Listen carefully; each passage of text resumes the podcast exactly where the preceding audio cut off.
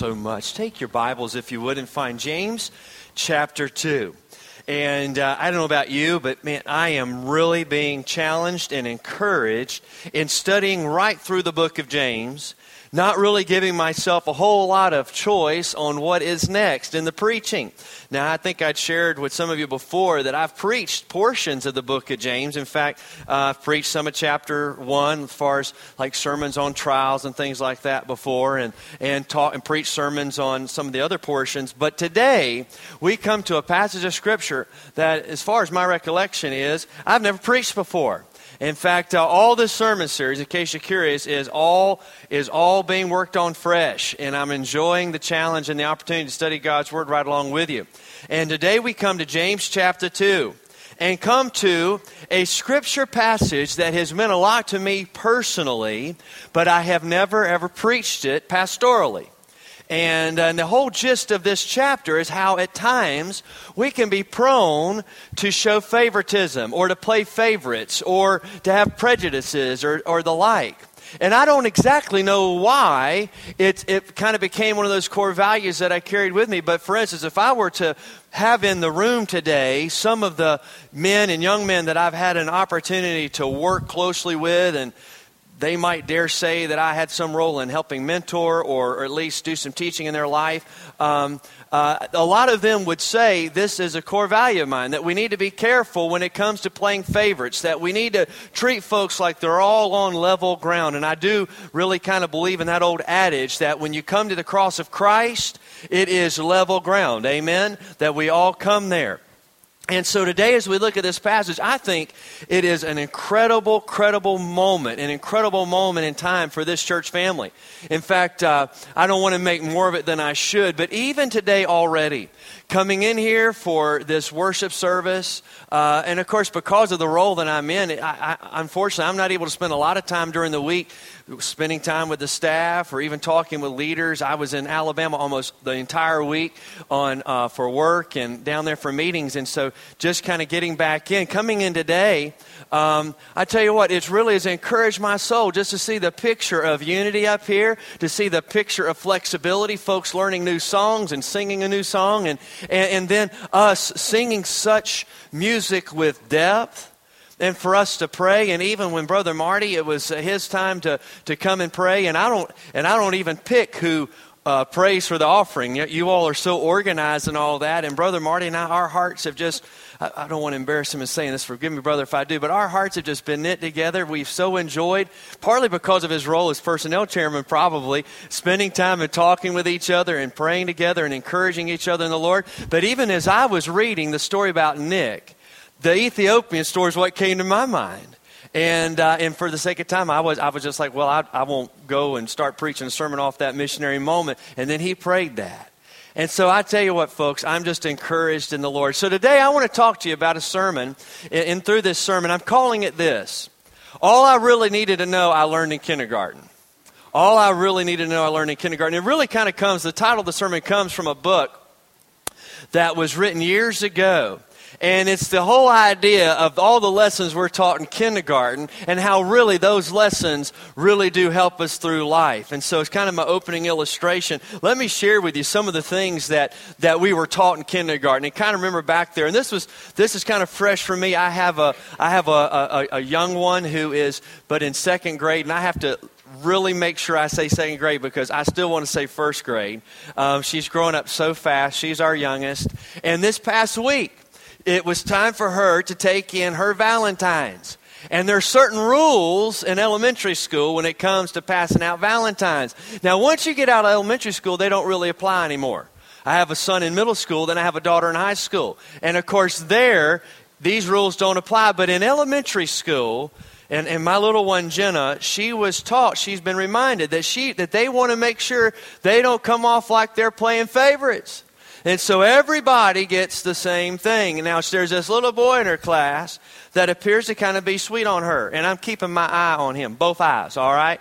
Keeping both eyes on him. And I've even got, got my son keeping uh, we're watching we're watching over this kid all right and uh, he seems to be all right but he's kind of seems to got to have a sweet spot for her has since kindergarten and now in second grade they're in the same class again and so it was just the other night we were sitting there having dinner And I think one of the older kids, probably trying to start something, asks Jenna, our youngest, you know, well, what did you get Hayden? That's the little boy's name. What did you get him for Valentine's Day? And without missing a beat, and with kind of this look on her face like, what are you talking about? She goes, I gave him a bouncy ball. She gave him a little bouncy ball because you see, a little bouncy ball is what she gave everybody else in her class too. She didn't play favorites with Hayden. Oh, she may she may have some play dates. She may go over to his house and play. He's been over to our house and they're buddies on the playground. But to her, she has that wonderfully innocent outlook that everybody in her class, whether they play with her or not, whether they like what she likes or not, bottom line is this if he gets a bouncy ball, everybody else gets a bouncy ball, all right? And really, it is a, it's really the message of James chapter 2. So, some lessons that we were, that we're taught in kindergarten. Remember some of these? Share everything. You were taught that. Play fair. Don't hit people. You had to be taught that. Put things back where you found them. Clean up your own mess. Don't take things that aren't yours. Say you're sorry when you hurt somebody. Wash your hands before you eat. Man, I hope my kids are doing that because those schools look so dirty on the inside to me. But anyhow, it's a whole other story. Go to school cafeteria. Man, it just looks like they better be washing their hands. Uh, flush. I'll just leave that one alone. Warm cookies and cold milk are good for you. Live a balanced life. Learn some and think some and draw and paint and sing and dance and play and work every day some. Take a nap every afternoon. Amen. Amen. Some of y'all are going to be doing that later today. And then listen to this last one. When you go out in the world, watch out for traffic, hold hands, and stick together.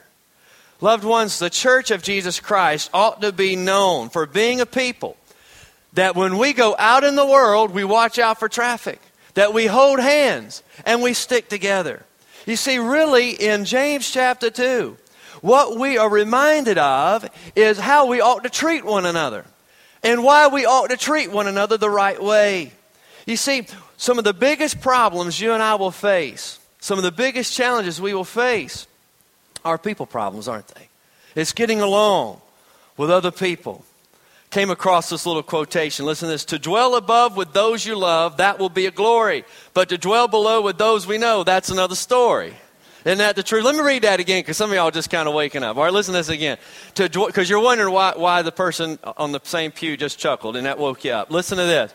To dwell above with those you love, that will be a glory. But to dwell below with those we know, that's another story.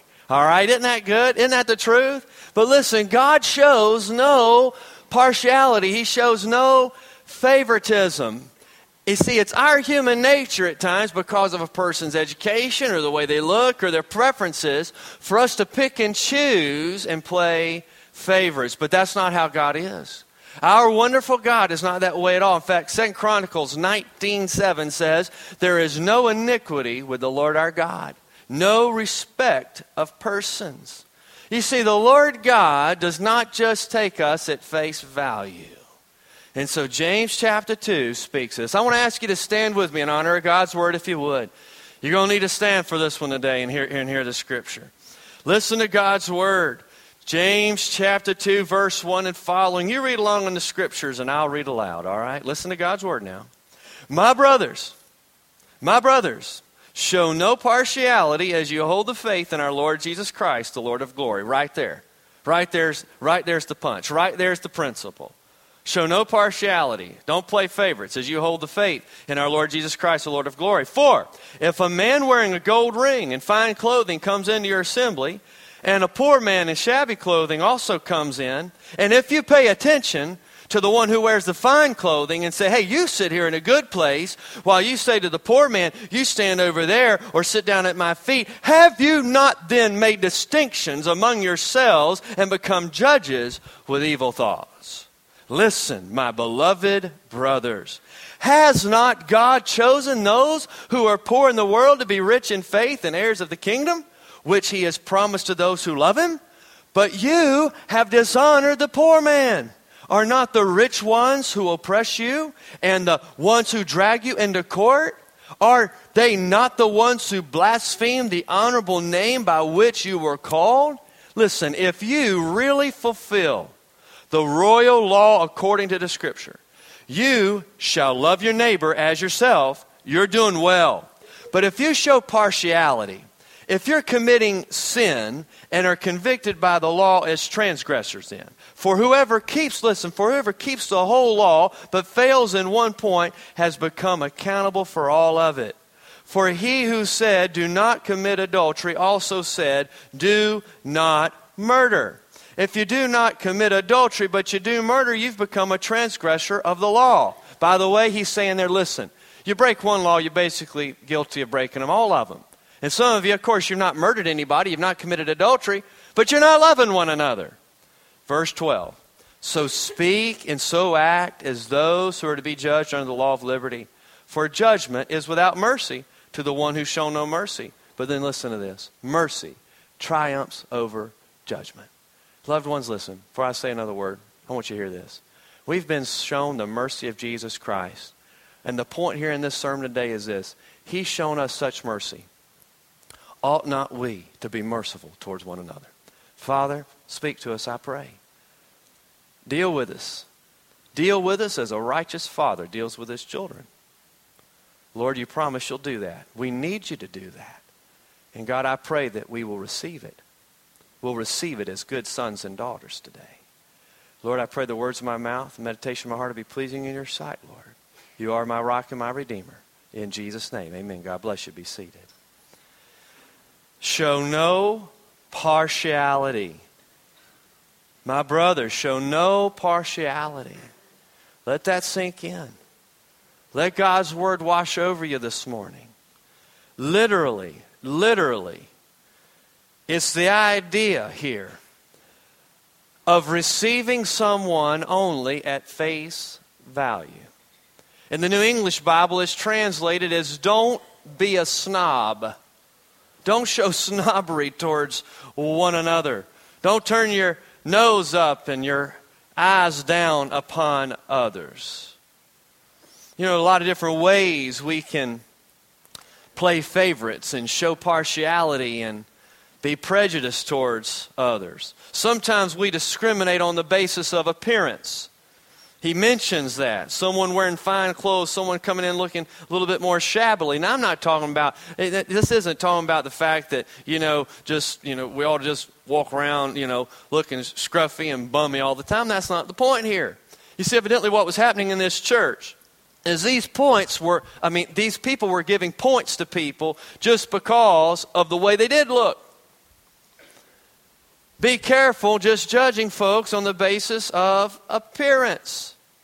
I think about how the studies have been shown of how our human nature tends to judge people on appearance. In fact, studies have been done on little babies. On little babies, and they'll put up pictures of people that have been deemed to be attractive or to appear pretty or beautiful, comparing them to the pictures of those that we have been deemed to be less attractive. And babies, even when they're newly born, psychologists say that babies will tend to favor those who, quote, have the more beautiful appearance. Folks, this seems to be deeply ingrained in us. We can discriminate based on appearance. We can also discriminate on the basis of ancestry, on our racial background, on our ethnicity. And this is something that particularly our country has, has a past on that we've had to repent over, that we've had to deal with. And praise the Lord that, that in this church, she has continued to make strides to make sure that regardless of your ancestry, that you're welcome into this place. And I rejoice to see that. But it's something we have to be guarded against is something that we have to be careful about. You see, every single people group, people of all the nations, desperately need the Lord Jesus Christ. You and I cannot hoard the mercies of Jesus to ourselves and not share them with someone who happens to have been raised in a Muslim country. In fact, one of the things I was stunned about the past couple years and the role that I serve uh, with Southern Baptists is for us to have seen how, how uh, we've had open doors with people of an Islamic background. I was not expecting that. We need to be praying that people will come to Christ. We need to uh, extend the hospitality to people regardless of their ancestry. You know, all of us have an ancestry, don't we? My son and I, we've been, we've been working on his school project. I've been helping him with his school project on his family tree. And so we've been researching back the generations And he's been working on this project, and it's been interesting to see how the different countries are represented in our family. I think about how you can, you can trace back the Autreys who appear to have come here from France. In fact, there are some towns, some villages in France that have the name Autry. And, and how back in the 1700s, this one man, he came over and he settled in eastern North Carolina. And, you know, the rest of, rest of that's some kind of history. You know, they just, they just began to multiply and all that. And my wife, I look at her background. She has, she has relatives uh, that are from Australia, relatives from Austria and Poland and different places. And it's amazing to see our ancestry. So, loved ones, all of us have an ancestry. And we ought not to play favorites based upon that because understand this we all eventually trace back to Adam.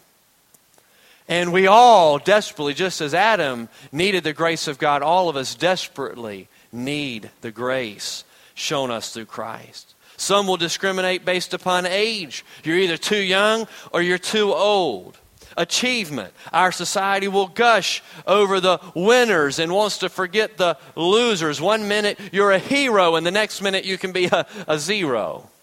Success and status are buzzwords. And then affluence. That is something that James specifically deals with here affluence. It's a very common distinction. We judge people by their wealth, whether they're rich or they're poor or their economic status. Sometimes we'll have attitudes towards people who make less money than us. But listen, we can also be prejudiced towards those who maybe make more money than us. The warning here is very simple for us to not play favorites for us to understand that we need to hold hands and stick together, for us to understand that when it comes to dealing with people, we ought not to have a first class and a coach section. You know, I, have, I don't know if many of you have ever flown on airplanes, and I flew this past week, and, uh, and every time I get on an airplane, it just kind of cracks me up because it seems like it's one of those places still here in our country where it is like, flaunts it in your face, you know, the difference of, of, of who are the favorites and who aren't. And I think about how that one time, one time, one time in my life, I've flown first class, just one way. And coming back, I had to fly coach. And it worked out on this trip uh, over to, for business in Europe that um, the guy I was with worked it out for us to get to fly uh, to England first class. And I never done that. So I was so excited. In fact, I've got pictures. I was taking pictures of me laid out in the seat because you could lay down. In their chairs in first class, when you fly overseas, they stretch out like a bed. And I'm sitting there, and the, and, and, and, and the flight attendant, she's coming by, and she's offering me all kinds of food and refreshments and drinks and different things like that. And would you, would you like me to cut your meat for you and all this stuff? And television television, nice big headphones. Brought me, I'm not kidding you, brought us bedroom slippers to wear as we would walk around the plane. And, and by the way, those who've flown, you know this. In first class, you have your own special restroom, all right? You have your own restroom. And in fact, they even do this to keep the riffraff away from us. They have this magical curtain they pull across the aisle. And if you, and if you dare leave coach, or the other people's area, all right? To come into our area first class. There will be a flight attendant who all of a sudden will be very sweet to me if I'm in first class. But man, oh goodness, if you happen to encroach in first class from coach, she will turn around and man, I tell you what, it's, it's your worst nightmare. You do not dare use the first class restroom. There's just something wrong about that, all right? The two groups should not even mix, all right? You shouldn't even see each other. But boy, coming back, coming back, you didn't work it out. And I want you to know it was a letdown. I was a letdown. I'm sitting there and I'm flying in coach with the rest of all the ordinary people. All right, I'm sitting there. I mean, I mean, you know, they didn't they didn't offer me any bedroom slippers. The headphones weren't near as good. The television was smaller. My chair didn't lay back right. I mean, it was all this stuff. And you know what? I just kept thinking about. I just kept wanting to try to look through the crack in that curtain so I could see what was happening in first class. You know, but there's this distinction. There's this distinction. You're this and you're that. Loved ones, that's not how it's supposed to be in the church. It's something we have to guard ourselves against. It's something we need to be aware of. Listen, there's never in the church of Jesus Christ meant to be the idea that it's us and them. It's just we, the church. Amen? That's what it's meant to be. And sometimes what that means is it means that I have to lay down my preferences. Sometimes what that means is I need to, I have to kind of look past certain things. What it means is I need to approach life with grace and mercy and that loving attitude. So that's why I want you to write down some insights today. I want you to write down some things from this scripture that James teaches us on, on treating people right. First of all, listen, we treat people right. Listen to me when we are captivated by the glory of Christ. James says, My brother, show no partiality as you hold faith, as you hold the faith in our Lord Jesus Christ, the Lord of glory. And that word glory is a big word, ladies and gentlemen. It's the idea listen, why would we play favorites? Why would we treat some people better than others? Why would we put ourselves in little camps and say, this is us and that's them over there, when we have been captivated by the very glory of Jesus? Who cares how much money you make when you've been captivated by the very glory of Jesus? Who cares if you kind of like music like this or like that? I mean, listen, we've been captivated by the very glory of the Lord Jesus Christ. Listen, Listen, what we must do, we must gaze into the very face of the Lord Jesus Christ. Listen, we honor Christ because he is rich in glory. Put aside favoritism. Put aside preferences and prejudices. Because, listen, we remember what Jesus has done for us. The very glory of Christ is that Jesus him, Jesus, the very Lord of glory, listen to this. He left heaven richer than rich to step into this world so you and I could taste the fruit of forgiveness. So you and I could experience the richness of redemption. So you and I could savor salvation. So you and I could enjoy the Lord. Oh, be captivated by the glory of Jesus. He says, Show no partiality as you hold the faith in our Lord Jesus Christ. Listen, when you and I put our faith in Jesus, it ought to change us. He's the very Lord of glory. He steps out of his glory. He laid down his glory. We just talked about this back Christmas time. He lays down his glory so you and I can know him. I think about Philippians chapter 2. How Philippians chapter 2 reminds us how we're to have this mind of of unity and peace with one another and, and not having prejudice towards one another and favoritism. He says, Have this mind among you. Paul said in Philippians 2, Have this mind among yourselves, which is yours in Christ Jesus, who though he was in the form of God, listen, did not, did not count equality with God a thing to be grasped, but he emptied himself by taking the form of a servant, being born in the likeness of men, and being found in human form, he humbled himself. Humbled himself by becoming obedient to the point of death, even death on a cross. Listen, every church can have cliques. We begin to look down on others for all kinds of reasons. But this dishonors the very glory of Christ. Listen, you, you and I, we can never, we ought never to get over Jesus. We ought never to get over his glory and what he's done for us. You know, Jesus didn't, Jesus didn't pay attention to outward appearances and those kind of differences. I think about when the poor widow brought uh, her mite to him. She was more respected by Jesus than the rich Pharisees. Simon and Simon, he just didn't see a fisherman. He just didn't see a roughneck. He saw, he saw a rock who would, would become Peter. Now, now, did, now, did Peter have some rough edges? Did he need some grooming? Did he need some learning? Did he need some equipping? Did he have some maturity to do? Yes. But oh, Jesus saw the potential in him. Matthew, the tax collector, and a cheat. But in Matthew, Jesus saw a disciple. People were amazed to see Jesus talking to the woman at the well. Remember that? Bottom line is this look at everyone through the eyes of Christ. If someone's a Christian, respect and don't reject because Christ lives in him. If someone's not a Christian, reach out and receive him because Christ died for him. You know? Bottom line message here is we are to be captivated by the very glory of Christ. Very glory of Christ. Number two, get this one here. We treat people right when we're gripped by the grace of Christ. When we're gripped by the grace of Christ. Now he goes on in verse 2 and he gives this illustration. He talks about how a man wearing a gold ring and fine clothing comes into your assembly, and a poor man in shabby clothing comes in. And if you pay attention to one who wears the fine clothing and say, hey, you sit here in a good place, while you say to the poor man, you stand, you stand over there, or sit down at my feet, have you not then made distinction among yourselves and become judges with evil thoughts? Listen, he says in verse 5. My beloved brothers.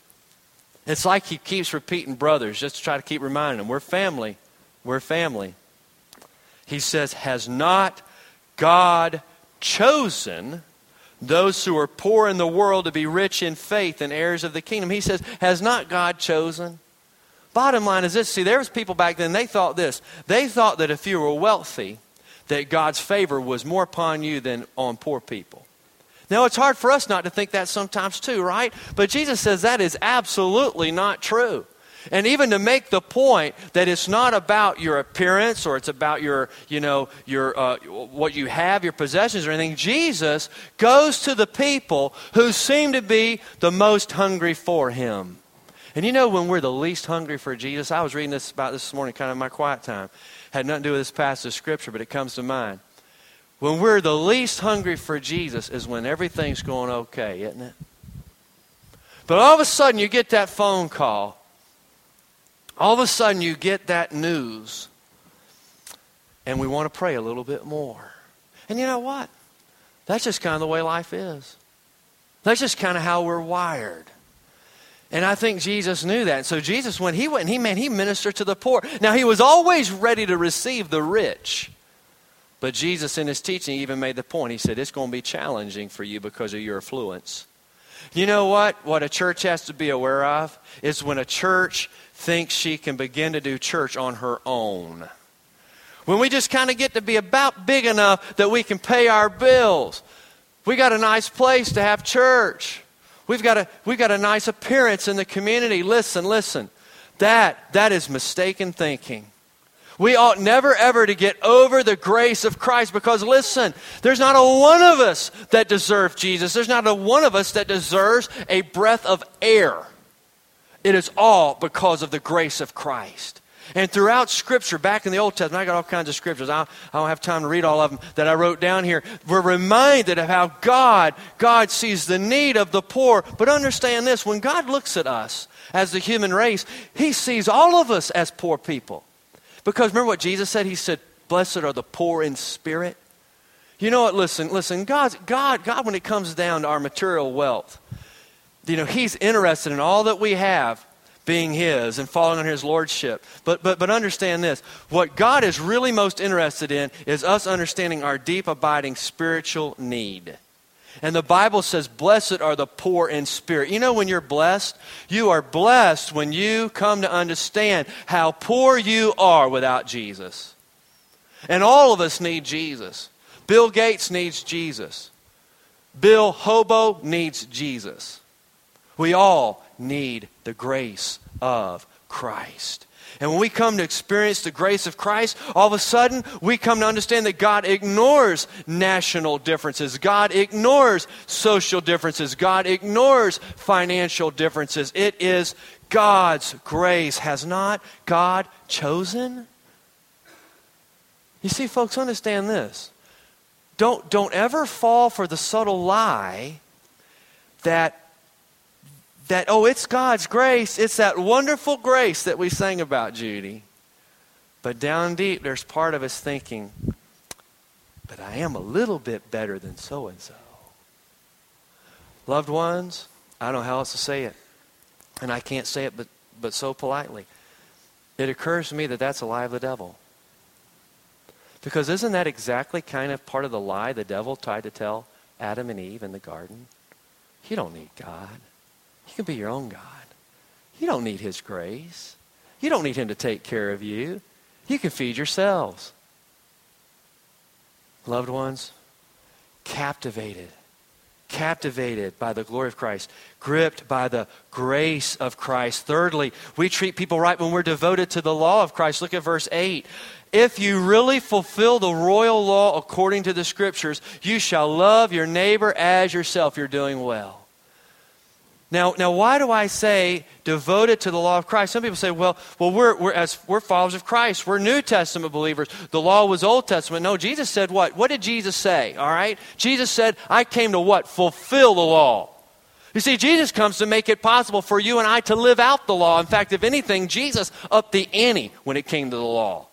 These folks were taught back in the Old Testament that they ought to love the Lord their God, that they ought to love their neighbor. And Jesus certainly reinforces that in Matthew 22. But Jesus later on would tell his disciples before he goes to the cross, You love one another. You love one another. We're taught in the New Testament that we're to love others because He first loved us. There should be no doubt of why we want to be devoted to this law of Christ.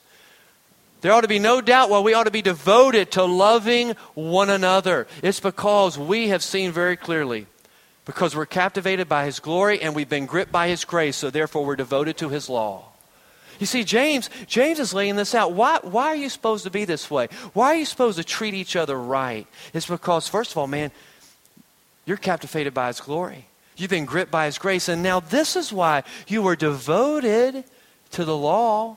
This is why you're going to love one another. Our words, our actions, our attitudes, they matter. Folks, understand this. Down deep, we only really believe as much of the Bible as we practice. That's the truth. Now, we can see the law of Christ as a drag.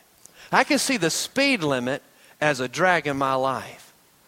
I can just see it as a nuisance, as something that's just a bother. But the bottom line is this is that speed limit ultimately is there because that law helps me to love my neighbor. If there was not that law there telling me how fast I reasonably can drive, if there wasn't some law there at times telling me, you know what, it's time for you to stop and let them have a turn. You see, the whole reason we have to have these laws anyway as we drive around is because evidently we're forgetting some of the stuff we were taught in kindergarten. Let every now and then somebody else have a turn. In my neighborhood, there's a four way stop. I hate four way stops. Because I'm like, well, who should go? All right? I really despise the way they're doing these shopping centers now. Are, are we, am I supposed to go or are you supposed to go? You want to, you want to go? I'll go. I mean, what am I supposed to do here? Just tell me. You know what? Jesus says, listen, let me tell you what you're to do. You're to do the loving thing. The thing that ought to obsess us, whether we're in a business meeting or in a worship service or a Sunday school class or at a church picnic or at Thanksgiving dinner, is simply this question Jesus, what is the most loving thing towards you and what is the most loving thing towards them? It's really quite that simple. And I, I think we make it more complicated than we have to. I mean, that's the law love one another. I asked, I asked the former head of Virginia State Police, I was his pastor for about 10 years. I asked, I asked Brother Wayne one day, I said, Wayne, look. I said, just come here for a second. I said, I want to ask you a question. Just you and me talking here, all right? He said, okay, Pastor. I said, listen, when I'm driving around Virginia, how fast can I really go? How fast can I really go? You know what he said? He said, Pastor, I'm going to tell you exactly how fast you can go. He said, when you're driving down the road, you're going to notice that there's these rectangular white signs with black numbers. He says, Pastor, that's exactly how fast you can go. I was like, well, you're a big help. he made his point, though. Pastor, it's there for a reason. It's been determined by the authority that that's how you love one another. That's, that that's the safe way to live. Now, loved ones, I don't always, I'm ashamed to tell you, I, I'm just plumb embarrassed to tell you, I don't always obey speed and y'all, y'all, y'all have to pray for me about that. Every now and then I edge it just a little bit because I've kind of figured out that they'll give me about five miles, all right? Now I'm here to testify. They will not give you 15, all right? they will not give you 15, all right? because, like we are sometimes with God's Word, every now and then we want to test it out, don't we? And I'm here to tell you the best thing for us is to love one another. To love one another. Finally, I want you to see we treat people right when we're focused on the mercy of Christ. He says, For judgment, the last verse I read, verse 13, for judgment is without mercy to one who's shown no mercy. Mercy triumphs over judgment. You know what, loved ones? We've received mercy, so we ought to extend mercy. We have been shown mercy by the judge. And so we ought to show mercy towards others. When you're forgiven of your sins, you're compelled to forgive others. You know, James is checking us out here. He's checking us out. You know, a few things came to mind this weekend as I was thinking about us. How, what, what's some things to apply? And they're not on the PowerPoint. You'll just have to remember these or jot them down. We ought to, we ought to welcome people. We ought to welcome people.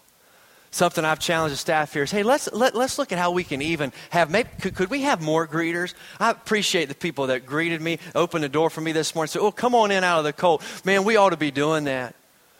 We need to be welcoming people. We ought to be looking for the stranger among us.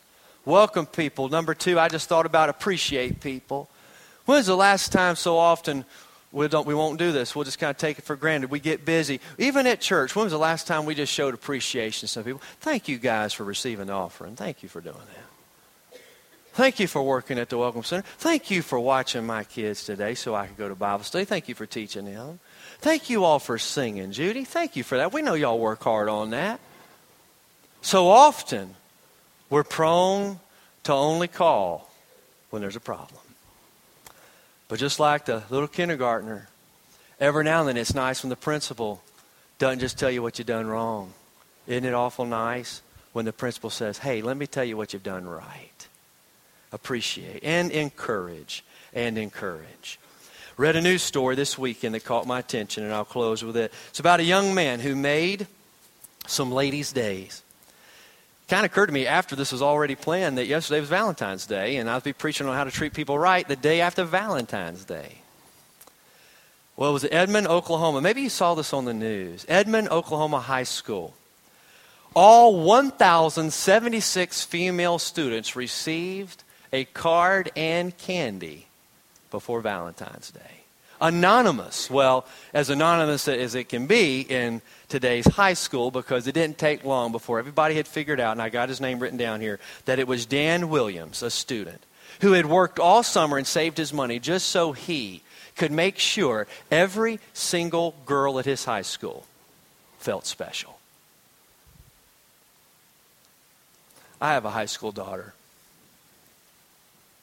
I want her to feel special. A lot of y'all in here, you got you have kids. You remember what it was like, don't you? It's a tough world to grow up in. Now, I'm thankful my kids are blessed with family and friends. They really are. But I think about the kids out there. They didn't have even a mom or daddy to buy them anything this week. I think about the people who might just stumble upon this property, hoping that we might just be a little different than what they've run into.